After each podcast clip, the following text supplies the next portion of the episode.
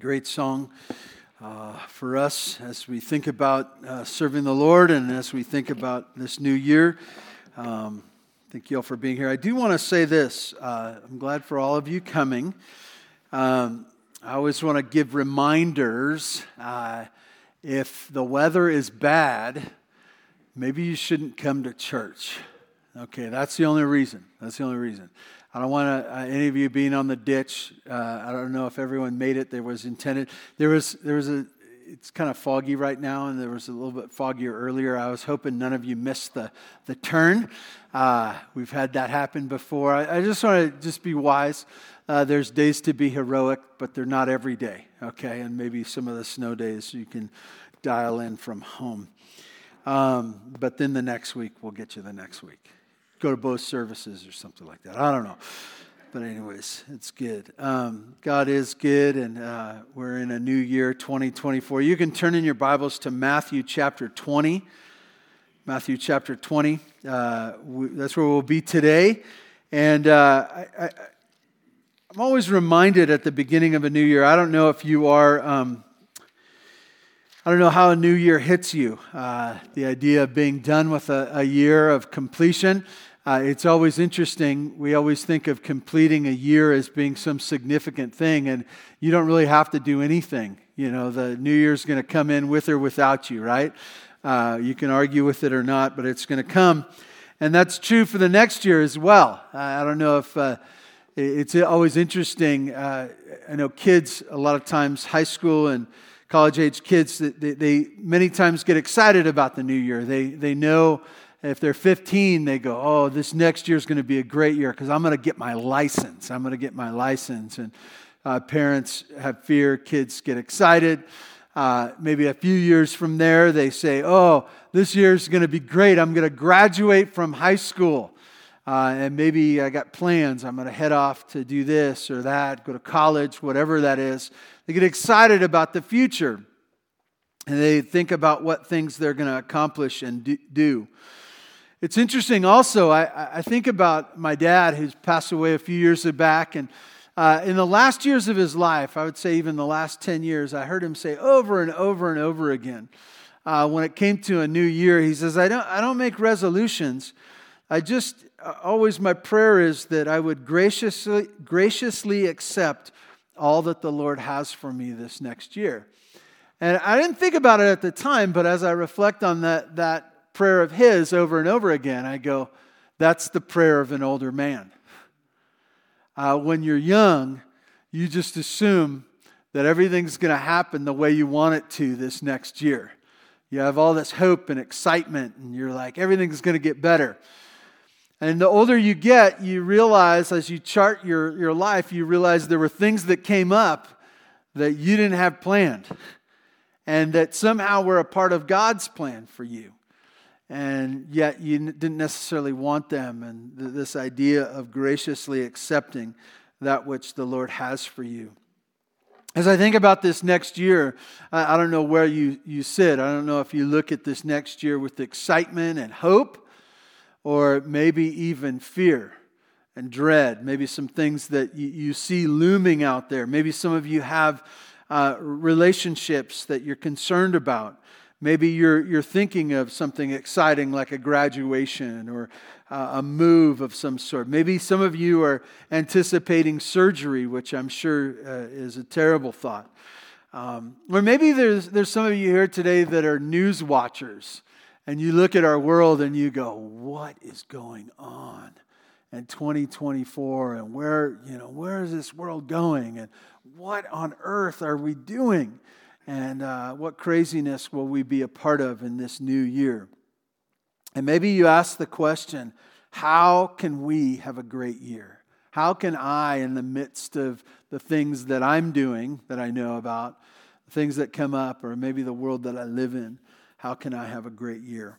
I want to bring up a second issue, and hopefully this will all tie together. Uh, it does in my mind, and maybe that's a scary place to go. But um, the second thing I want to ask you is this Who should? Who should? And you say, Who should what? Well, uh, who should shovel snow? Who should uh, take the trash out? I want you to think about this. You don't have to answer out loud. Don't point either. Don't point either, okay? Who should make dinner? Who should make dinner? Who should go to work tomorrow? Who should go to work tomorrow? Who should pay the bills? Who should discipline my kids? Who should uh, comfort my kids? Who should go to the grocery store? Who should give? Who should teach Sunday school? Who should clean? Who should lead? I, I think that these are questions that come up, and I, I get these questions from my own heart. I, I walk around our house and our property, and many times I, I look at something and I say, somebody should do that. Dan, where's Dan? You know, uh, um, Rebecca, you know, um, I, think about things like that, and I, I often look at things and I, I, I ask the question, who should do that? And, and if you're how many of you have siblings? How many? Uh, you know about having siblings, right? When it's a job around the house, it's always like, who should do it? They should do it. It's not my job. I did it last time. Uh, I might want to ask this question too Who should change the diaper? Young parents, you know about that, right? I did it last time. I did it last time. I remember my dad and I, we were taking care of the youth pastor's kid when I was in college. And I don't know how that happened, to be honest with you. That just seemed like a bad idea. I was in college, and my dad was far beyond raising kids. And, and the kid, you know, did number two, uh, and it was evident. It was evident, you know. It was, it was, it was just taking, and, and my dad and I look at each other, and I'm like, nah, dad, that's you. Never done this before. This is out of my pay grade right here, you know. Uh, we, we have these instances that come up and we ask the question who should do it? Who should do it? I want you to think about that this morning as we go to God's Word. If you'd stand in honor of God's Word, I'd like to read to you from Matthew chapter 20, starting in verse 20, down through verse 28. This is God's Word. Then the mother uh, of the sons of Zebedee uh, came up to him with her sons, and kneeling before him, she asked him for something. And he said to her, What do you want? She said to him, Say that these two sons of mine are to sit, one on your right hand and one on your left, in your kingdom. Jesus answered, uh, You do not know what you are asking. Are you able to drink the cup that I am to drink? They said to him, We are able. He said to them, You will drink uh, my cup, but to sit on my right hand and at my left is not mine to grant, for it is, uh, but it is for those for whom it has been prepared by my Father. When the ten heard it, they were indignant. I can't say that. Indignant, thank you, uh, at the two brothers. But Jesus called them to him and said, You know that the rulers of the Gentiles lord it over them and their great ones exercise authority over them. It shall not be among uh, n- not be so among you, but whoever would be great among you must be your servant, and whoever would be first among you must be your slave. Even as the Son of Man came not to be served, but to serve, and to give his life a ransom for many. God, we ask your blessing on your word, and we ask that you would open our hearts that we might hear this, that might see ourselves different, that we might follow our Savior, not our flesh.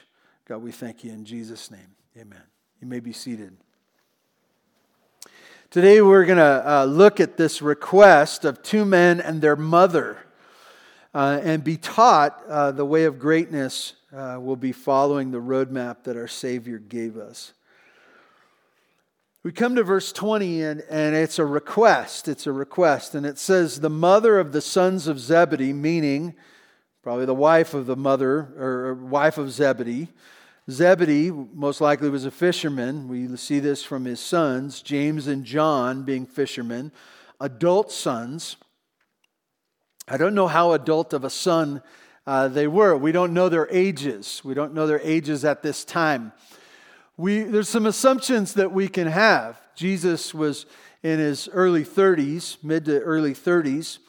Um, and so we assume disciples, meaning probably that which is younger, which would drop them into the probably the just 30 to maybe even late teens, brothers being different ages, okay? And so we don't know. We don't know how old they are. But if you could picture these two men being in their 20s and they are with their mother and they're coming before Jesus. Um, I, I, I just want to say this. This isn't a teaching of the scriptures, but I do think this is wisdom, and this is for you moms right here. Once your, once your sons get to be a certain age, you should not be doing things like this, especially in their 20s, right? Moms, are you with me? Okay. It's fine if you go talking for your kids when they're in elementary school. You know, that, that, that's fine. They need a mom. When they're in their 20s, it's probably not the time anymore. Uh, some of you are a little nervous about that because you're concerned about your 20, late teen, 20 year old, and you're like, I, I still have some things that I want to see done. I want to tell you, moms, don't do it. Don't do it, okay? That's just my warning to you. Uh, hopefully, that's kind of Solomonic wisdom or something like that. Anyways, um, you see a mom uh, with her two adult sons, 20 year old men. Uh, most likely men who could do stuff. They were fishermen. They were probably more than adequately uh, manly. In fact, in the, in the book of Mark, it refers to these as the sons of thunder. Doesn't that sound like a great 80s rock band or something like that? The sons of thunder. Um, it's interesting. Jesus gave the, he referred to them as the sons of thunder. And, and we don't necessarily know why. He doesn't you know, we assume that that kind of is a, a, good thing, right? It sounds like a powerful team. Sometimes we give people nicknames because they're reckless. Maybe that's part of it too. I don't know. I don't know all that Jesus was thinking when he referred to them as the sons of thunder, but now we're seeing them as the sons of Zebedee, and their mother is coming.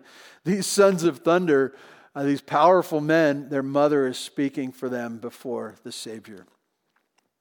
It says this that they that she kneeled before Jesus, and uh, we don't know her um, her heart in all that. Uh, many times we give moms a pass all the time. Oh, she's just a mom, um, but she kneels before Jesus, possibly uh, in respect, possibly in flattery, hoping that she can somehow manipulate the situation to get what she wants. And I would say this to get also what James and John want.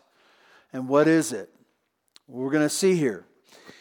She kneels before uh, the, the Savior, the King, and she asks for something. If you look down at verse 21, she, this is her request.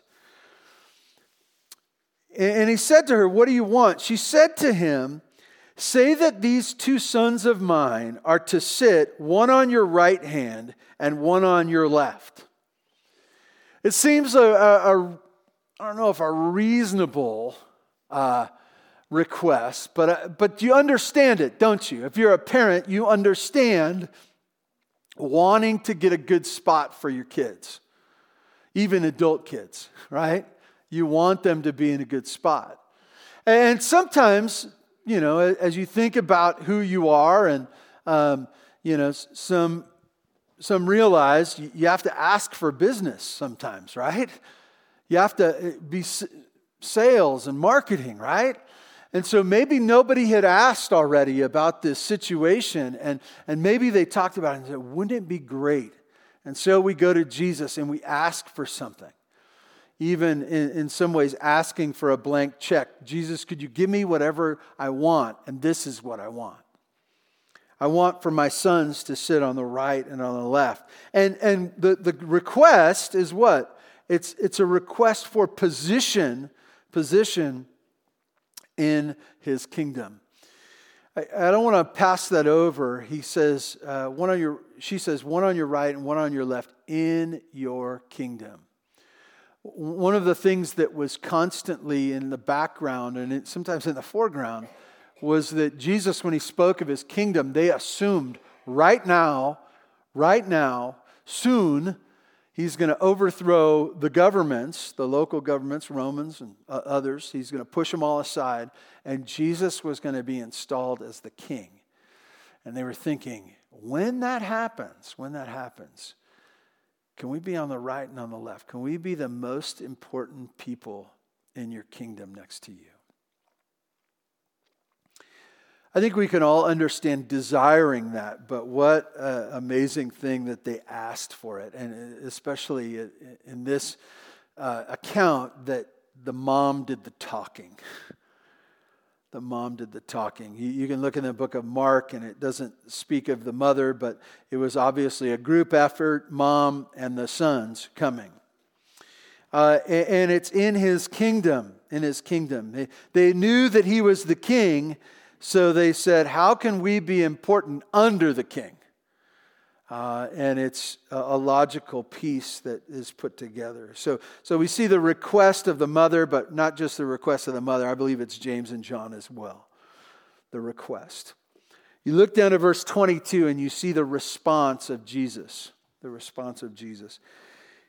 This is how it goes. He says, uh, Jesus answered, you do not know what you are asking.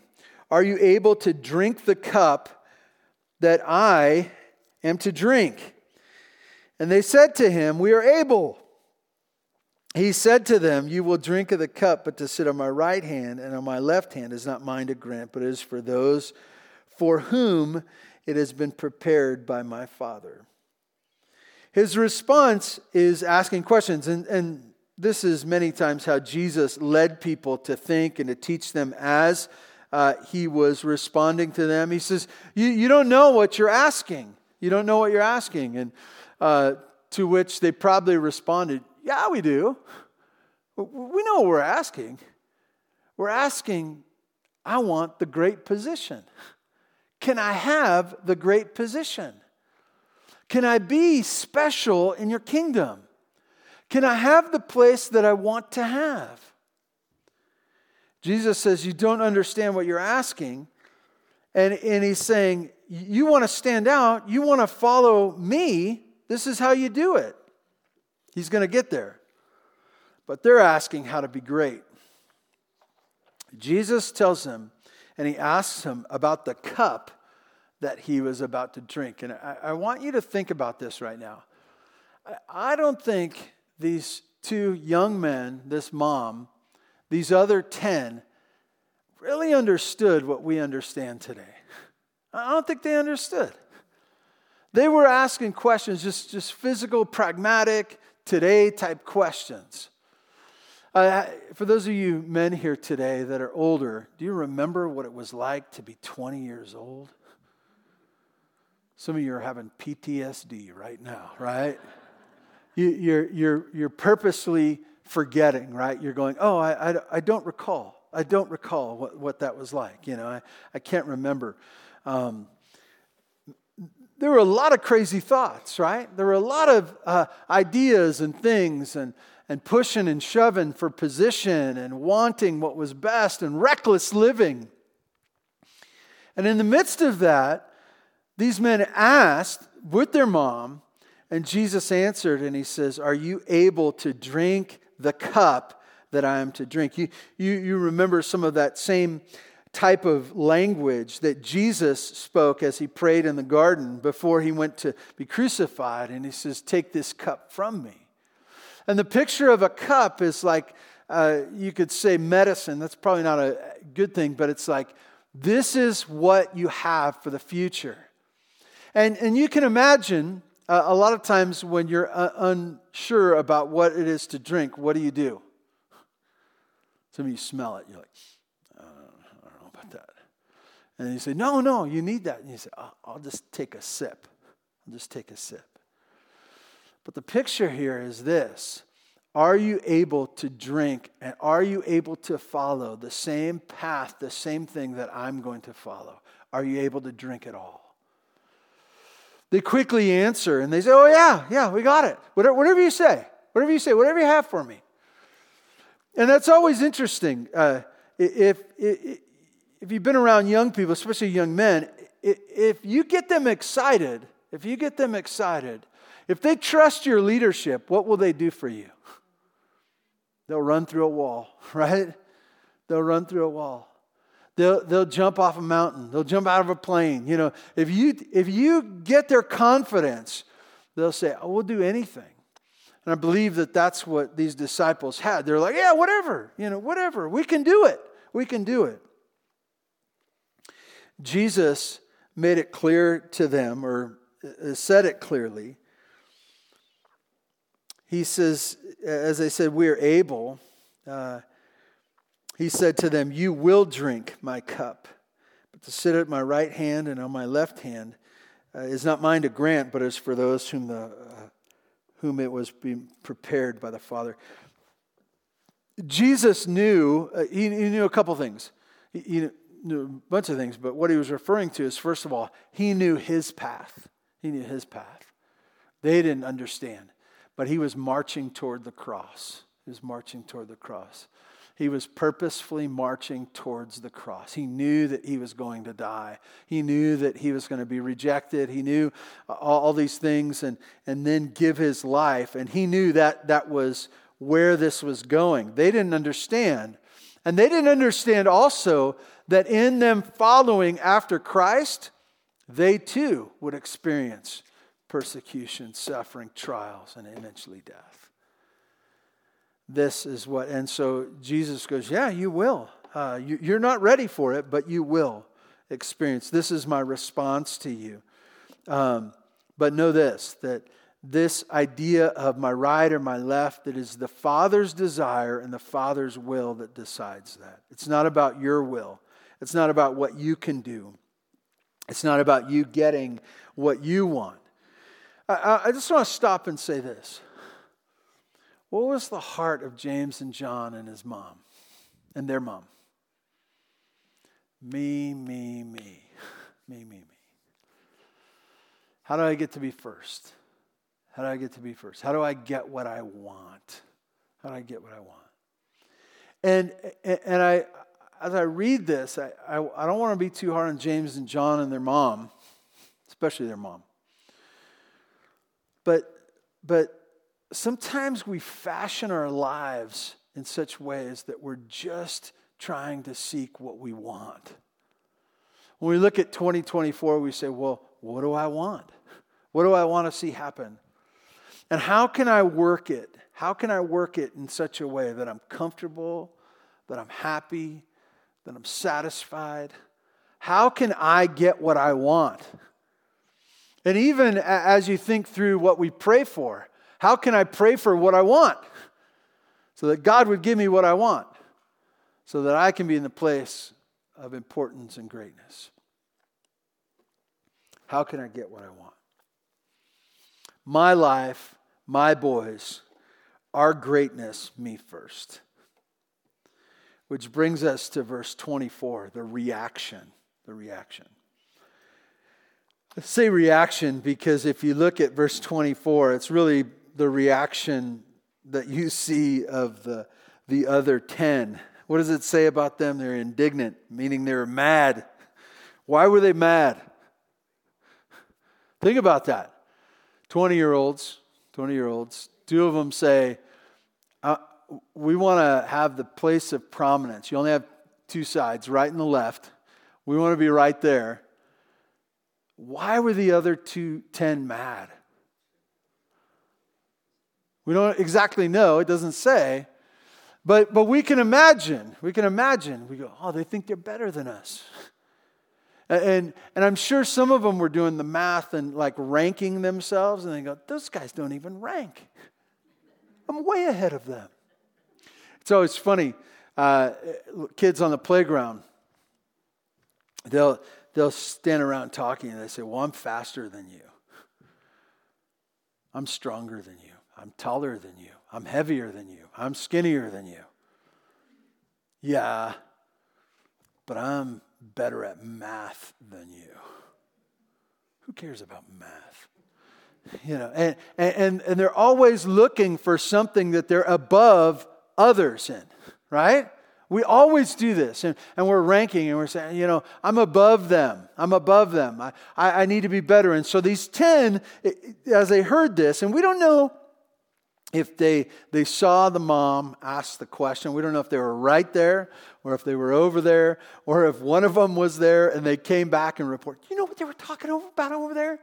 Uh, and, and yet they heard it and they, it says that they were mad, they were indignant these, at these two brothers. And Jesus takes their reaction and he uses it to teach us a powerful lesson on how we view ourselves and what life is all about and the way we should handle 2024. Here it is. Here it goes. Verse 25. But Jesus called them to him. And he says, Gather around. I got, I got something to say. And he says, You know, the rulers of the Gentiles lord it over them, and their, their great ones exercise authority over them. Well, what is he saying? Well, the ten were mad, and he says, Let me tell you about leadership. How many of you have ever read a book on leadership? Read a book on leadership. There's a billion books on leadership. I, looked up a few lists on the most popular books, and there's a lot of them. And, and even, I, I want to tell you, I, I want to tell you, I, I looked at the titles, and some of the titles were super inspiring to me. And I go, man, that's great. I feel like a better leader because you read the book. No, I just read the title and it was great. It was great. And I got all inspired by these great leaders uh, because I read the title of their book. Okay? The title. If you look at verse 25, Jesus called them and he said to them, You know that the rulers of the Gentiles, who are the rulers of the Gentiles? If you think of Gentiles, we've been talking about this from the book of uh, Galatians. The Gentiles are the non Godders, right? The non believers, the outside of God's blessing, the ones who reject God and are doing it on their own. And I want to tell you, there's a lot of great principles of leadership outside the family of God that you can accomplish a lot of things by reading those books. They have ways of doing things that are smart and effective and efficient and can magnify productivity and all those things. There's tons of ways of doing it outside of God's methods. And that's what he says. He says, Look, he says, You know that the rulers of the Gentiles lord it over them and their great ones exercise authority over them. How did they know? How did they know? Because they were living, right? They were living under the Romans, knew about the Jews' power structure, right? Maybe they'd come from another land and they knew about the leaders over there. And, and leaders, they know how to lead sometimes. Some of them are good leaders, some of them inspire people. And how do they do it? Lording it over them and, and, and grabbing at authority. And, and uh, they would have thought about what? The pharaohs. They were gone, but it was part of their history. The sheiks, the Caesars, the Herods, the presidents, the CEOs, the governors, the bosses, the speakers of this house or that house. And he's saying they have a way to do things. And I want to tell you today in our world, there's plenty of ways to lead that are effective and they get stuff done outside, outside of God's methods, God's ways. And so Jesus says, Hey, I want to tell you, you all know how they do it outside of God's family. You all know. And they go, Yeah, we know. They would have probably had leaders that they would have looked to, and they say, Oh, a powerful leader. They know how the Gentiles do it, they have a way about them. In verse 26, it shall not be so among you. That's a transition. You know how they do it. It shall not be true of you. And, and I want to mark it for us here at Bear Valley Church. Leadership, greatness, getting what we want, getting what we want. That, that may be a goal, that may be something that we desire, but God's got a different way. Christ has his own way that he wants to describe and educate his disciples. These 20 year old men who are pushing and shoving and ambitious and wanting to be great, he says, I want to share with you something. And you too, mom, I want you to get in here too. I want you to know the Gentiles have their way. It shouldn't be like that among you. You have a different way. I have a different way. Verse uh, 26. He, he says this, and it, it's so, he turns the world on its head. He says, But whoever would be great among you, and you say, Oh, that's me. That's me. He's calling my name. I, I, I, want that. I am that. I want to be great among these 12. These other 11 chumps here, like, I want to be great among them. How do I do it? He says, Oh, this is going to be great. He's instructing. This is the method. You must be, he must be your servant. What? That doesn't make sense. And immediately in a man's heart, that, that, that starts to bristle, right? I, I, I, I want to bring you back to uh, who should? Who should? Who should take out the trash? Who, who, who should pay? Who, who, who should do the laundry? Who should clean the dishes? Right? Who should chop the wood? Who, who should clean the, the fireplace? Who should wipe their feet? Right? Uh, as you think about these things, you're going, well, in your mind, you're going this, that, and the other thing. I want to tell you a story, uh, just a quick one. Uh, my first boss was my dad. And uh, I had little things here and there, but the first real job where I got a paycheck was my dad. And I, he, he worked in construction and he was in charge of a few job sites, and I was on his job site. And I, I remember I must have been loafing, and I don't know what I was doing, but, but he pulls me aside and he goes, Kev, I want you to know that guy right over there, he's a carpenter. He makes $35 an hour. I'm like, sweet, man, that seems like a good job. He's making $35 an hour. And he goes, You you make $10 an hour. Your time isn't as important as his time. He shouldn't be carrying lumber. He shouldn't be rolling up the cords. He shouldn't be doing anything. You serve him. Why? Because you're a $10 an hour guy and he's a $35 an hour guy. Do you understand that? And I'm like, got it, got it. I remember thinking about that and going, oh man, Maybe one day I'll be a $35 an hour guy. And so I don't have to carry lumber anymore. And I could yell at the people who make $10 an hour and, and, and have them go get my lumber for me and roll up the cords and get like, like they do all the. And, and I remember thinking, my life is not as important as that guy's life. I, I, want to tell you that these are the issues that we struggle with. And, and Jesus told us 20 year old men, right? He says, I want to explain to you what it is to be great. If you want to be great, be a servant. If you want to be significant, be a servant. If you want to have those, those good positions in my kingdom, be a servant. This is hard to grasp, isn't it? It doesn't make sense. And I'm sure these 20 year old guys going, What did he say? How does this work? I, I want to say this again because I think it's important to remember. He, he, says, It shall not be so among you, but whoever is great must be your servant. And then he says this whoever would be first among you would be a slave. And he's saying this to these 20 year old men. And, and they're followers of Jesus. And I can imagine them doing this thing of going, okay, got it, serve. I got it. Jesus is the boss. He's the, he, he's the guy who knows stuff. I don't know anything. Serve. Got it. Still doesn't make sense.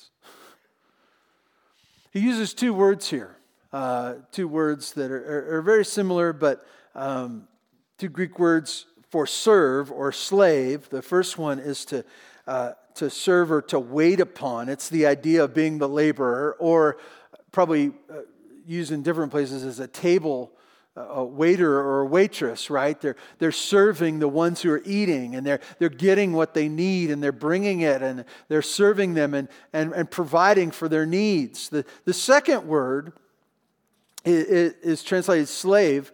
Um, it, it's, it's doing that with a disregard of one's own interests. Think about that.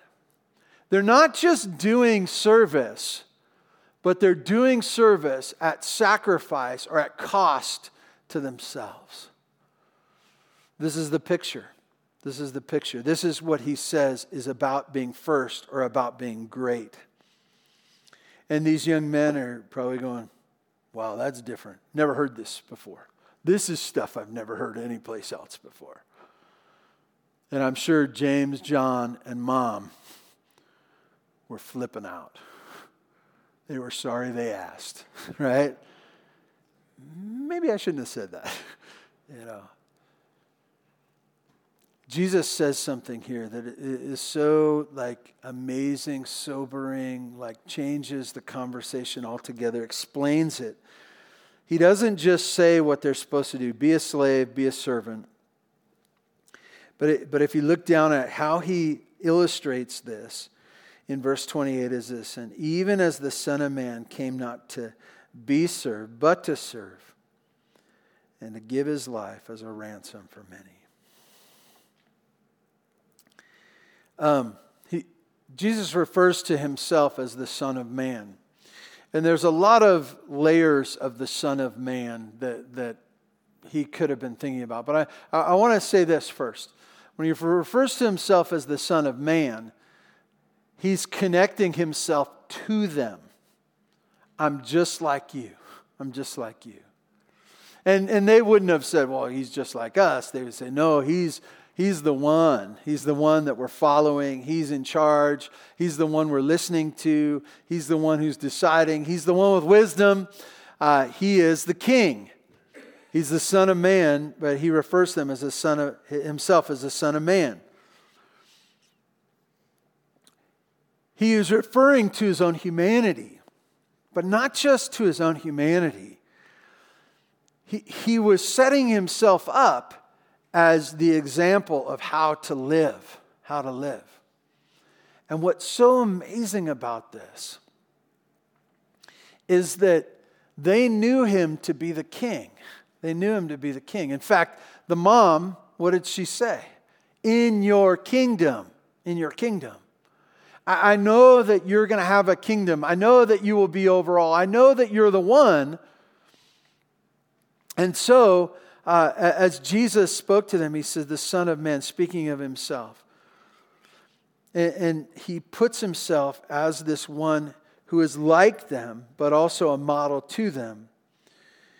He, he says this, and, and it's, it's the ultimate example in verse 28 even as the Son of Man came not to be served, but to serve and to give his life a ransom for many.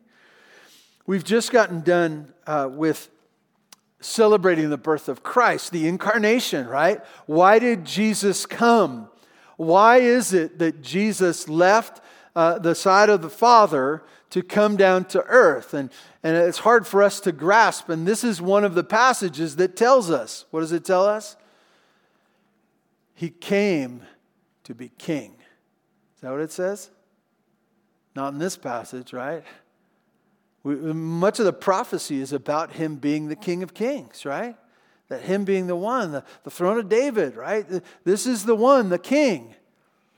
But in this passage, it tells us another side. Why did Jesus come?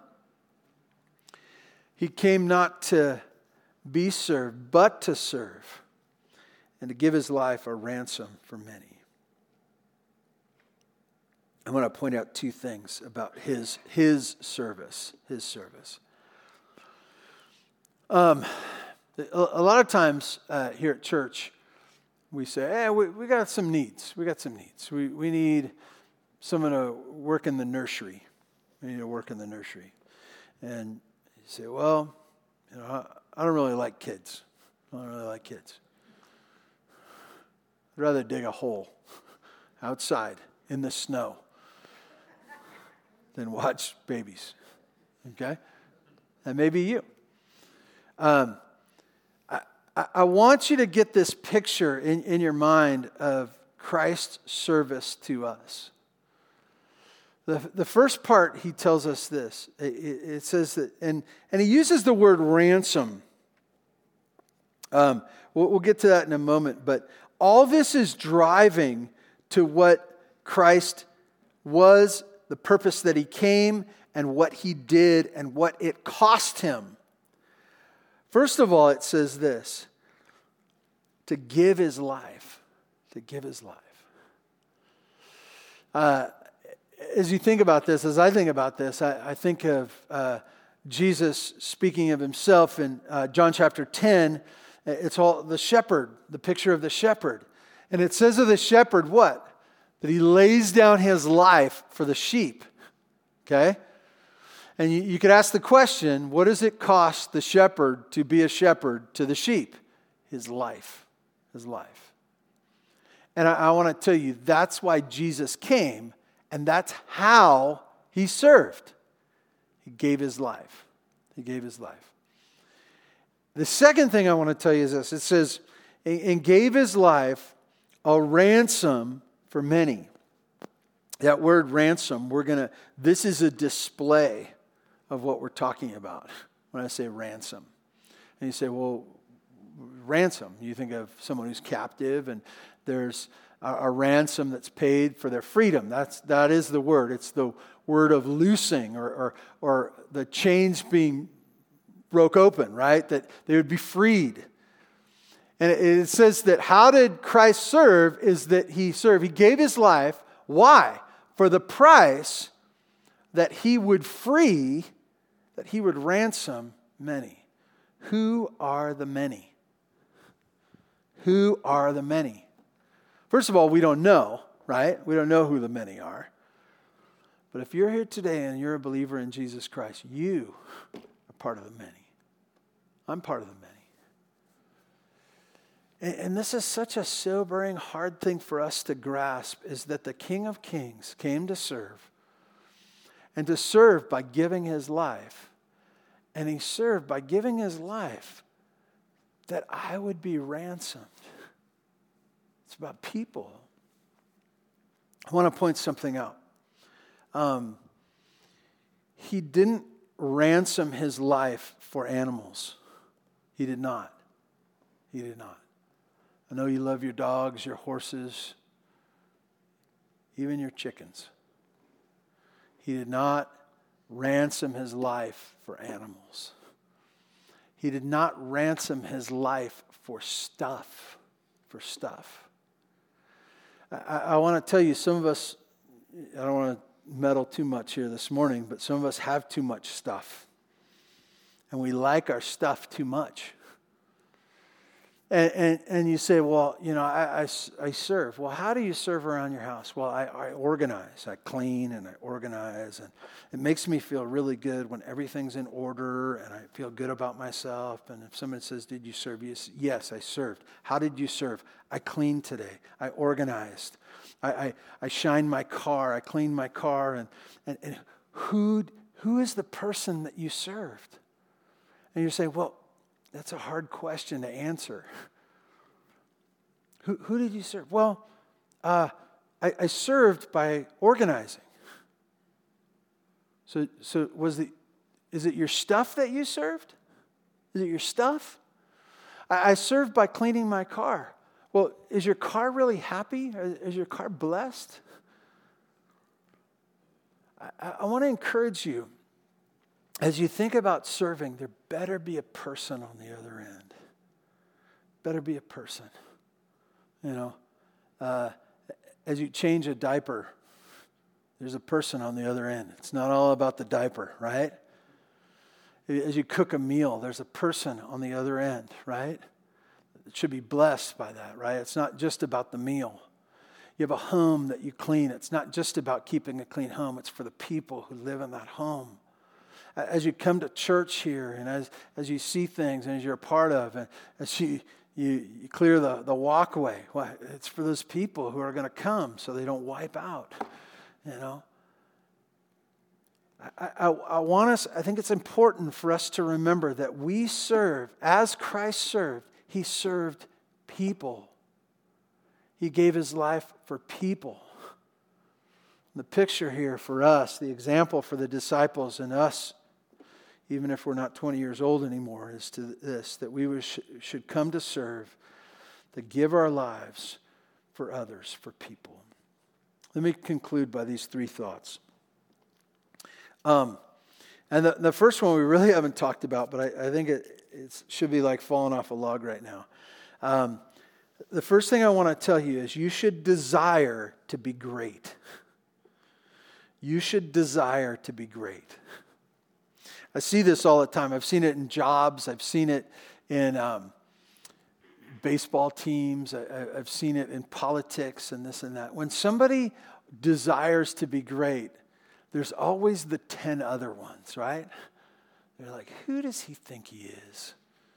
And, and sometimes there's a pride of mediocrity, right? They think they're so great. I'm not great. I'm a loser. You know, I'm good at it. I, you know, I'm not going to try at all. I'm not going to try at all. I'm just going to be mediocre like everybody else.